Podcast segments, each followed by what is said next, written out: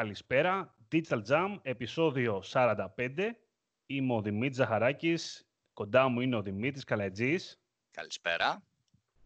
Και Δημήτρη, σήμερα είπαμε να πάμε λίγο να πούμε κάτι λίγο διαφορετικό, να αλλάξουμε λίγο το route της εκπομπής μετά από καιρό. Θα πάμε να μιλήσουμε για content κυρίως. Θα μιλήσουμε πιο συγκεκριμένα για το περιεχόμενο που κινεί πρακτικά και το funnel μας. Δηλαδή, τι εννοούμε αυτό; Πώς με το τρόπο του, το περιεχόμενο που ορίζουμε, είτε αυτό είναι διαφήμιση, είτε είναι ένα blog, είτε είναι οτιδήποτε, διαμορφώνει και το ίδιο μας το funnel. Έχουμε ξαναμιλήσει για funnel σε ένα πολύ παλιότερο podcast που θυμάμαι το νούμερό του, που είχαμε μιλήσει για το AIDA funnel και εκεί πέρα είχαμε λίγο αναλύσει πώς είναι ένα funnel, έτσι. Το πιο γενικό funnel που ξεκινάει από awareness, interest, desire και, και action. Οπότε, πώς αλλάζει το περιεχόμενό μας, πώς με το περιεχόμενό μας μπορούμε να αλλάξουμε αυτό το funnel; Ε, είναι διαφορετικό το ad copy που έχουμε σε ένα awareness επίπεδο από αυτό που είναι σε ένα conversion επίπεδο; Ε, δεν είναι. Δεν είναι. Αυτό ακριβώς.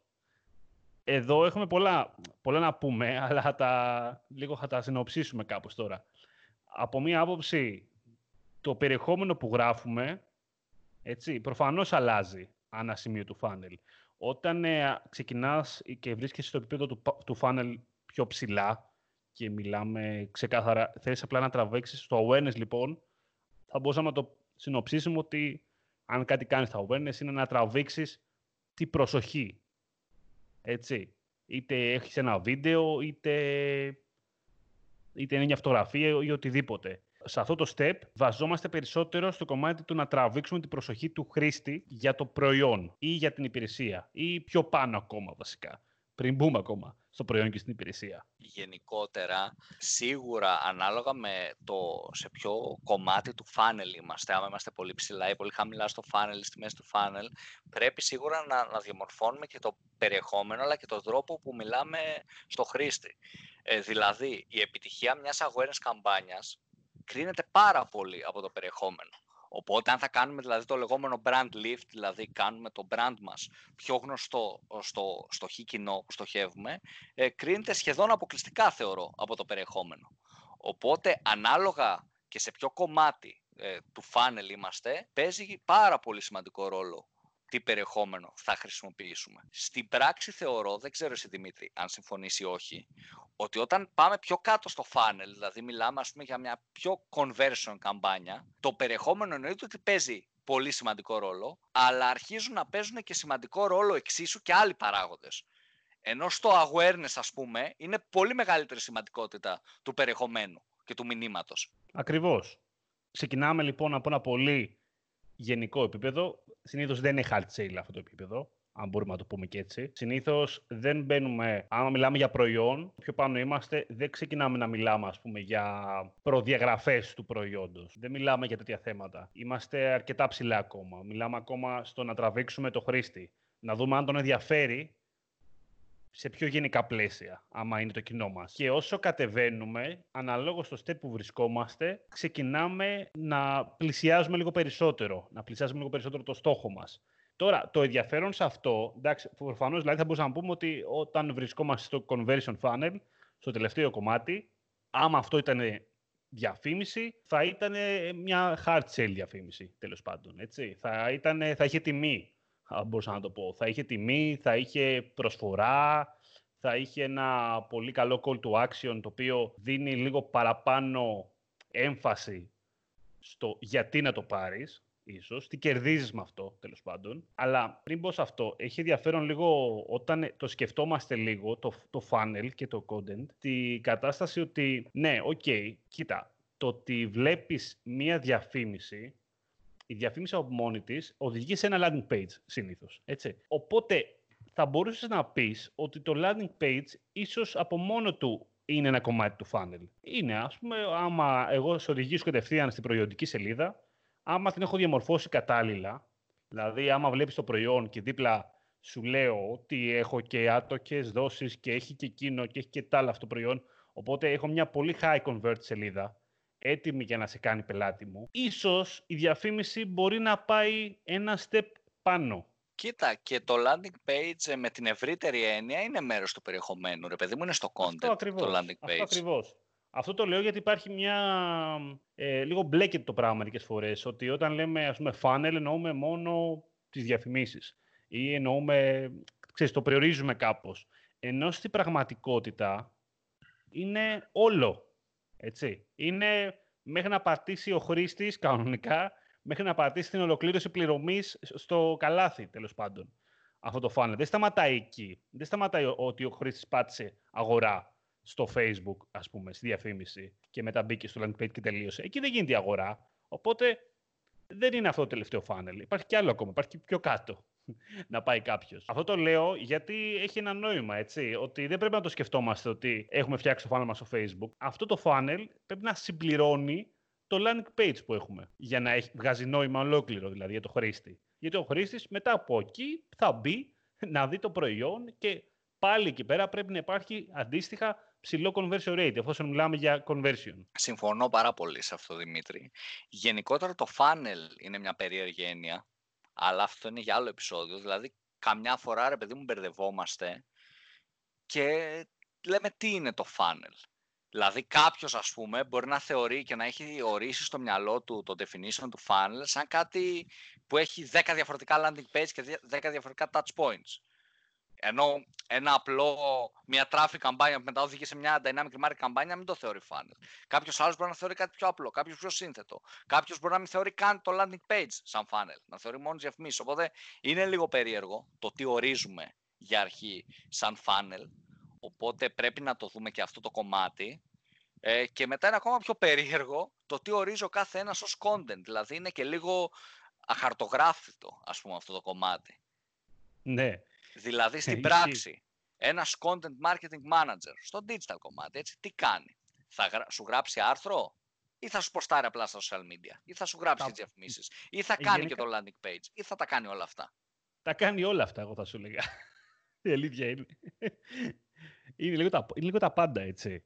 Αυτό ακριβώς. Είναι δηλαδή. δεν, δεν, δεν μπορείς να το περιορίσεις. Μόνο δεν το κομμάτι των διαφημίσεων. Ε, δεν μπορείς να πεις ότι το content σταματάει στα social, αφού μετά συνεχίζει ο χρήστης. Δηλαδή, εκτός άμα περάσουμε σε ένα μοντέλο που η αγορά ολοκληρώνεται, η όλη η υλοποίηση ολοκληρώνεται εντός του social, ας πούμε. Ο σκοπός του ολοκληρώνεται εκεί μέσα.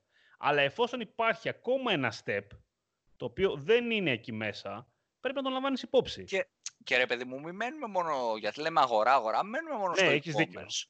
Μπορεί αυτό να είναι lead generation, μπορεί να είναι έπιπλα κουζίνας, ρε παιδί μου. Μπορεί να είναι το funnel και το content funnel που θα κάνουμε για να φέρουμε πελάτες στο agency μας. Μπορεί να είναι και αυτό. Οπότε όταν λέμε content και, και πώς το content μπαίνει μέσα στο funnel, μπορεί στην, στην περίοδο, στο, στο κομμάτι του awareness, το, του funnel, μπορεί ρε παιδί μου το περιεχόμενο και η διαφήμιση σου να είναι ένα landing page που θα είναι ένα άρθρο και να έχεις επιμεληθεί ρε παιδί μου ένα πολύ ωραίο άρθρο που να λέει για τα Snapchat Touch ας πούμε, το πρώτο touch point. Το δεύτερο touch point για να κερδίσεις και το ενδιαφέρον του, του χρήστη αφού σε έχει μάθει και έχει μάθει και τα Snapchat Touch να είναι ένα δεύτερο άρθρο, ένα case study της εταιρείας σου πάνω στα Snapchat Touch. Οπότε αλλάζει το περιεχόμενο, αλλάζει και το που είναι ο χρήστης στο funnel. Και να πας σε ένα τρίτο ρε παιδί μου step μέσα στο funnel, το οποίο να είναι να δημιουργήσει desire και να του δείξεις την προσφορά σου, ας πούμε. Τύπου κάλεσέ μας. Ή, του, ή τους ναι, ναι. λόγους. Ή να του πεις, ξέρεις κάτι, σου δίνω δωρεάν 15 λεπτά συμβουλευτική να αναλύσω το Snapchat account σου. Συγκεκριμένο, ρε παιδί μου, ένα audit. Ένα free audit. Αυτό, ρε παιδί μου, είναι ένα μικρό funnel. Που υπό προϋποθέσεις, πολλές προϋποθέσεις, μπορεί να πετύχει και να δουλέψει για να φέρεις πελάτη στα Snapchat ads. Τώρα να σε ρωτήσω, ε, έχεις ε, σκεφτεί ποτέ ότι ας πούμε όταν τρέχουμε, τρέχεις μια διαφήμιση conversion, η οποία πες ότι εγώ σου λέω είσαι τρελός και την τρέχεις εντελώς, ε, επειδή πάει καλά, έχει μαζέψει το κοινό της, το τρέχεις εντελώς ε, χωρίς να έχεις υπόψη το πιο πάνω κομμάτι του funnel. Έτσι. Conversion καθαρά, πες ότι είναι μια υπηρεσία, ένα προϊόν, οτιδήποτε. Ότι εκείνη τη στιγμή λοιπόν που εσύ πας και κάνεις, δείχνεις κατευθείαν ας πούμε, το προϊόν με τη τιμή ας πούμε, οπότε είσαι πας να βρεις ένα χρήστη, ο οποίος θα πάει κατευθείαν στο τελευταίο κομμάτι του funnel, έτσι, για το Facebook. Και το Facebook προσπαθεί να φέρει αυτό το χρήστη. Ότι εσύ παρόλα αυτά, δείχνοντας τη διαφήμισή σου, μπορείς από το περιεχόμενο που θα γράψεις να παράλληλα να είσαι ένα επίπεδο λίγο πιο πάνω. Δηλαδή, λέω τώρα, ναι, είναι μια διαφήμιση η οποία είναι hard sale γιατί δείχνει προϊόν και τιμή, αλλά μπορείς να γράψεις πιο πάνω. Μπορείς να βάλεις ένα μικρό βίντεο το οποίο ας πούμε να πηγαίνει ένα step πάνω στο funnel, να πηγαίνει στο desire ας πούμε. Ή να γράψεις κάποια ε, call to action στα οποία είναι για ένα step πάνω από το funnel που βρίσκεσαι. Οπότε αυτό τώρα, αυτό το έχουμε ξαναπεί, είναι πολλές περιπτώσεις που έχουμε ας πούμε τηλεοπτική διαφήμιση ή YouTube διαφήμιση, οτιδήποτε, ή ένα landing page, ένα οτιδήποτε, το οποίο από μόνο του αφορά ένα ολόκληρο funnel. Ο χρήστης ξεκινάει, βλέπει το βίντεο, μπαμ, awareness, με το χύψη τρόπο, του τραβάει την προσοχή και σιγά σιγά, κατά τη διάρκεια του βίντεο, σε οδηγά στο να πας στο conversion, έτσι. Σε οδηγάει σε όλο το funnel όσο προχωράει το βίντεο. Κάτι αντίστοιχο μπορούμε να το κάνουμε και στη διαφήμιση. Δεν θα είναι ακριβώς έτσι, προφανώς. Εντάξει, προφανώς όταν έχεις ένα βίντεο μπορεί να το κάνεις πιο εύκολο αυτό, η ηλικία είναι. Αλλά ακόμα και σε τέτοιες μικρές περιπτώσεις, ε, είναι καλό να δίνουμε σημασία σε αυτό. OK, okay, πάμε να κάνουμε hard sale. Ναι, αλλά επειδή φέρνω ξαφνικά έναν άνθρωπο να αγοράσει, πρέπει να λάβω υπόψη μου ότι ίσως πρέπει να του λέω και κάτι το οποίο θα το έλεγα αν βρισκόταν ένα step πάνω, για να το φέρω πιο εύκολα στο δικό μου το funnel. Αυτό που έχω βάλει από κάτω με λίγα λόγια. Συμφωνώ σε αυτό. Συμφωνώ Έβγαλε πολύ νόημα, μαζί σου. Ναι, ναι. Έβγαλε νόημα, έτσι. Έβγαλε νόημα, αλλά θέλω και να προσθέσω κάτι που το είχαμε πει και στο επεισόδιο για το AIDA, το funnel, παιδί μου. Ότι yeah, επειδή λέμε AIDA και λέμε 4 step, attention, interest, desire, action, δεν πάει να πει ότι αυτά τα τέσσερα step χρειάζονται τέσσερις διαφορετικές διαφημίσεις. Στην περίπτωση που πουλάω ανδρικά ρούχα και ο πελάτης μου είναι ο men's fashion, ας πούμε, μπορεί η διαφήμιση μου, η hard sale διαφήμιση μου, να έχει το attention που στο copy θα είναι μείον 50% σε όλη την καλοκαιρινή κολεξιόν, οπότε κερδίζω το attention, να δημιουργώ το ενδιαφέρον ότι ρε παιδί μου αγόρασε Jack and Jones που δίνω και το desire ας πούμε, να έχω το κομμάτι του action μέσα στο site όπου του λέω μόνο για σήμερα δωρεάν μεταφορικά. Οπότε να κάνω ένα μικρό funnel εντός εισαγωγικών μέσα σε μία διαφήμιση. Όλο το yeah. Ναι. Δεν πάει να πει ότι α, για να πουλήσω χρειάζομαι υποχρεωτικά τέσσερις διαφορετικές διαφημίσεις. Εξαρτάται το τι πουλάω. Αν πρέπει να πουλήσουμε ρε παιδί μου ένα αυτοκίνητο, εννοείται ότι ενδεχομένως να έχουμε και 4 touch point και 5 και 6.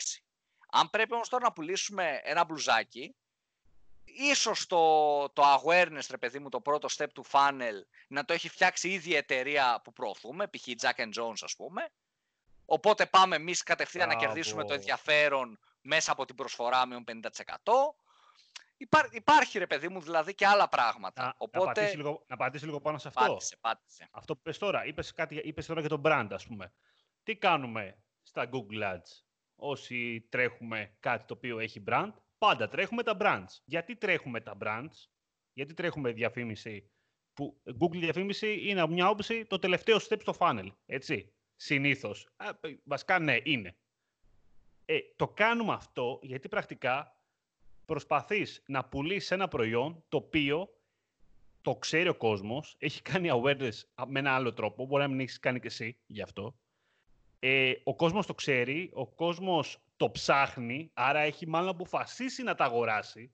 Άρα βρίσκεται στο τελευταίο step που το ψάχνει και το ξέρει και θέλει να το αγοράσει.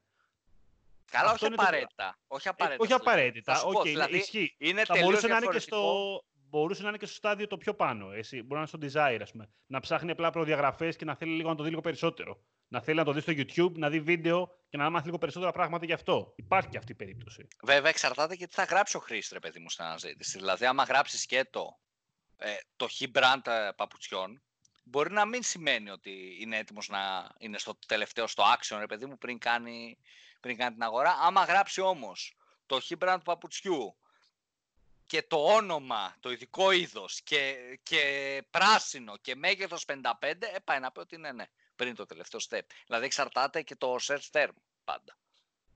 Κοίτα, αυτό είναι κάτι το οποίο σκέψου εκεί πέρα πατήσανε πάρα πολύ τα site σύγκριση τιμών. Βλέπε Scrooge.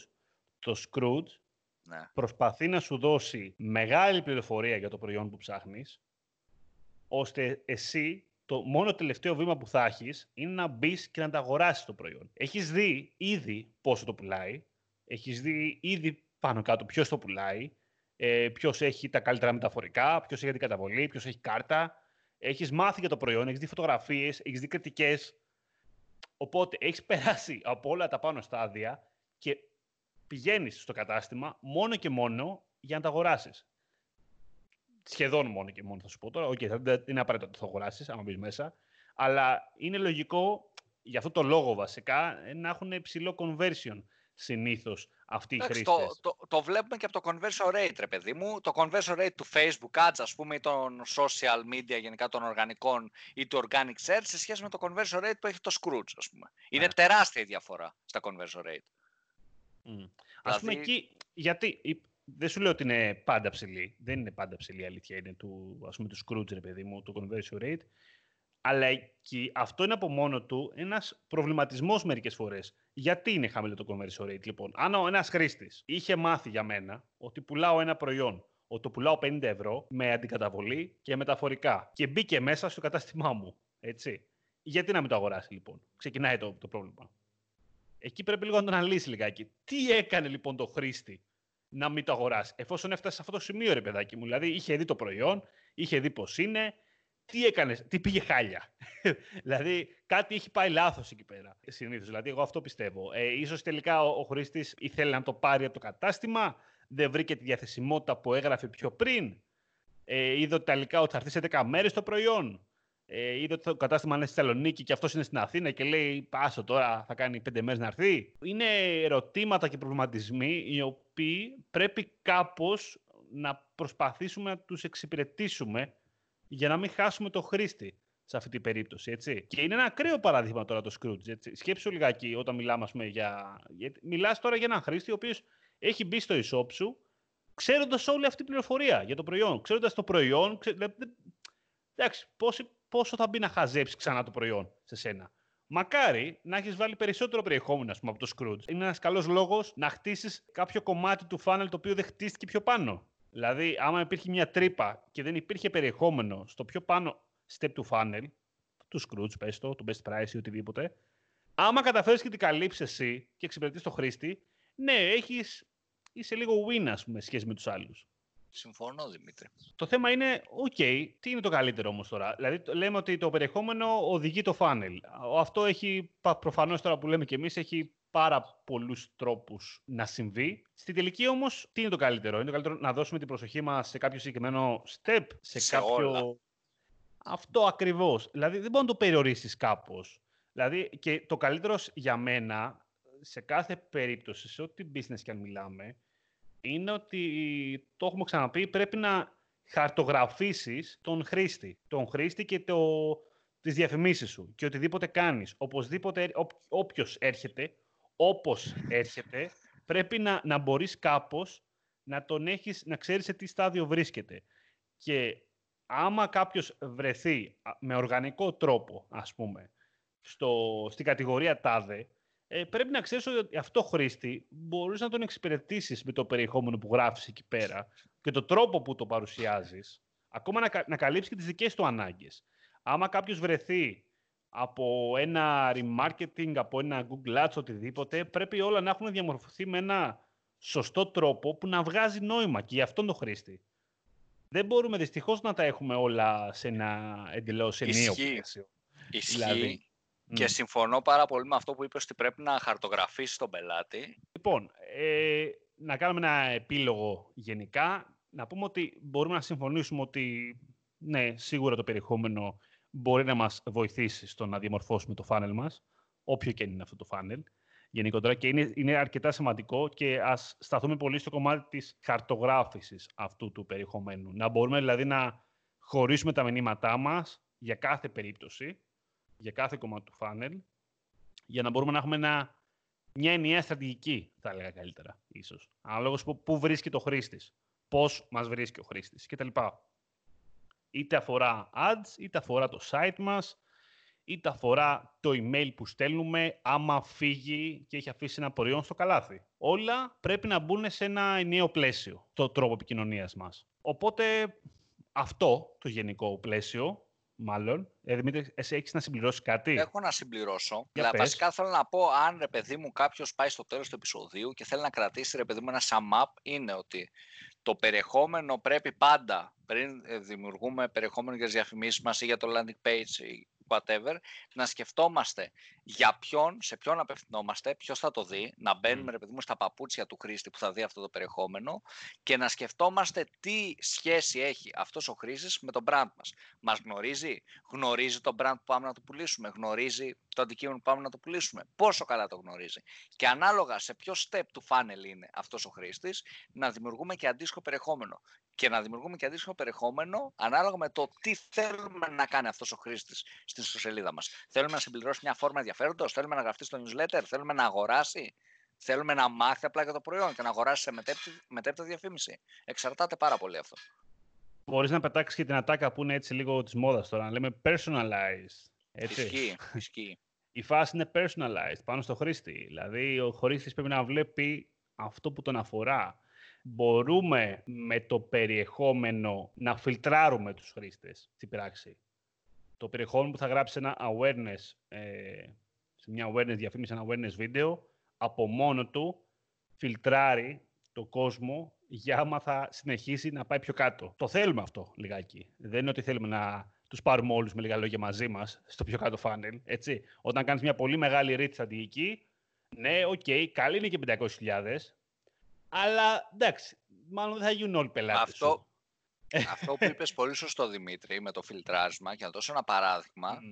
ε, σε διαφημίσεις που έχω τρέξει σε πελάτη με ακριβό ρε παιδί μου αντικείμενο τέλος πάντων ενός Ναι. ναι. χίποσου και πάνω ε, σε ένα A-B test που είχα κάνει στις Google διαφημίσεις στη μία διαφήμιση χρησιμοποιούσα στο, σε ένα title ρε παιδί μου την τιμή και σε μία άλλη δεν το χρησιμοποιούσα στη διαφήμιση που χρησιμοποιούσα την τιμή το CTR ήταν χαμηλότερο πολύ χαμηλότερο τύπου ρε παιδί μου 22% στο ένα 7% στο άλλο όμως ε, το conversion rate στην περίπτωση που χρησιμοποιούσα την τιμή ήταν πάρα πολύ μεγαλύτερο. Γιατί γινόταν αυτόματα ένα ξεσκαρτάρισμα των χρηστών και μπαίνανε μόνο οι χρήστες που γνωρίζαν εξ αρχής ότι «ΟΚ, έχω να διαθέσω ρε παιδί μου αυτό το ποσό, άρα θα μπω». Άρα είναι πιο πιθανό Μμ. αυτός ο χρήστης να αγοράσει. Οπότε εν τέλει μπορεί να μου μείωνε τους χρήστες μέσα σε σελίδα, αλλά long term μου έκανε καλό γιατί είχα καλύτερο conversion rate και πιο ποιοτικούς χρήστες για τη remarketing καμπάνια μου.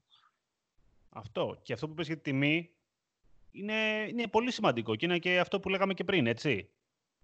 Ο χρήστης έχει δει ήδη τη τιμή. Οπότε τι γλιτώνεις, γλιτώνεις αυτούς που θα μπουν για να δουν τη τιμή. Άρα έχεις μια πιο high convert διαφήμιση όσο περνάει ο καιρός. Ωραία. Να κλείσουμε. Νομίζω κάναμε ωραία, ωραία συζήτηση και σήμερα. Μ' άρεσε και το σημερινό podcast, Δημήτρη. Ναι, πιστεύω ότι βγήκε ωραία συζήτηση και έτσι και το κάναμε λίγο και γρήγορα, ας πούμε, δηλαδή δεν είπαμε πολλά πολλά χωρίς λόγο, που στο content είναι εύκολο, ξέρεις, να ξεφύγεις λίγο. Ναι, ισχύει. Λοιπόν, ε, περιμένουμε τα δικά σας μηνύματα. Άμα θέλετε να συμπληρώσετε και να αναπτύξουμε κάτι λίγο παραπάνω από αυτά που είπαμε και σήμερα, θα είναι χαρά μας να προσανατολιστούμε κάπου περισσότερο. Θα έχει ίσως ενδιαφέρον. Τώρα, να σας πούμε ότι μας ακούτε στο digitaljump.gr και σε Spotify, Apple Podcast, Pocket Cast και λοιπές πλατφόρμες podcast. Κάθε Κυριακή ανεβαίνει καινούριο επεισόδιο και να σας αποχαιρετήσουμε. Να σας πούμε ότι ήμουν ο Δημήτρης Ζαχαράκης, ήταν ο Δημήτρης Καλατζής. Καλή συνέχεια. Καλή συνέχεια σε όλους.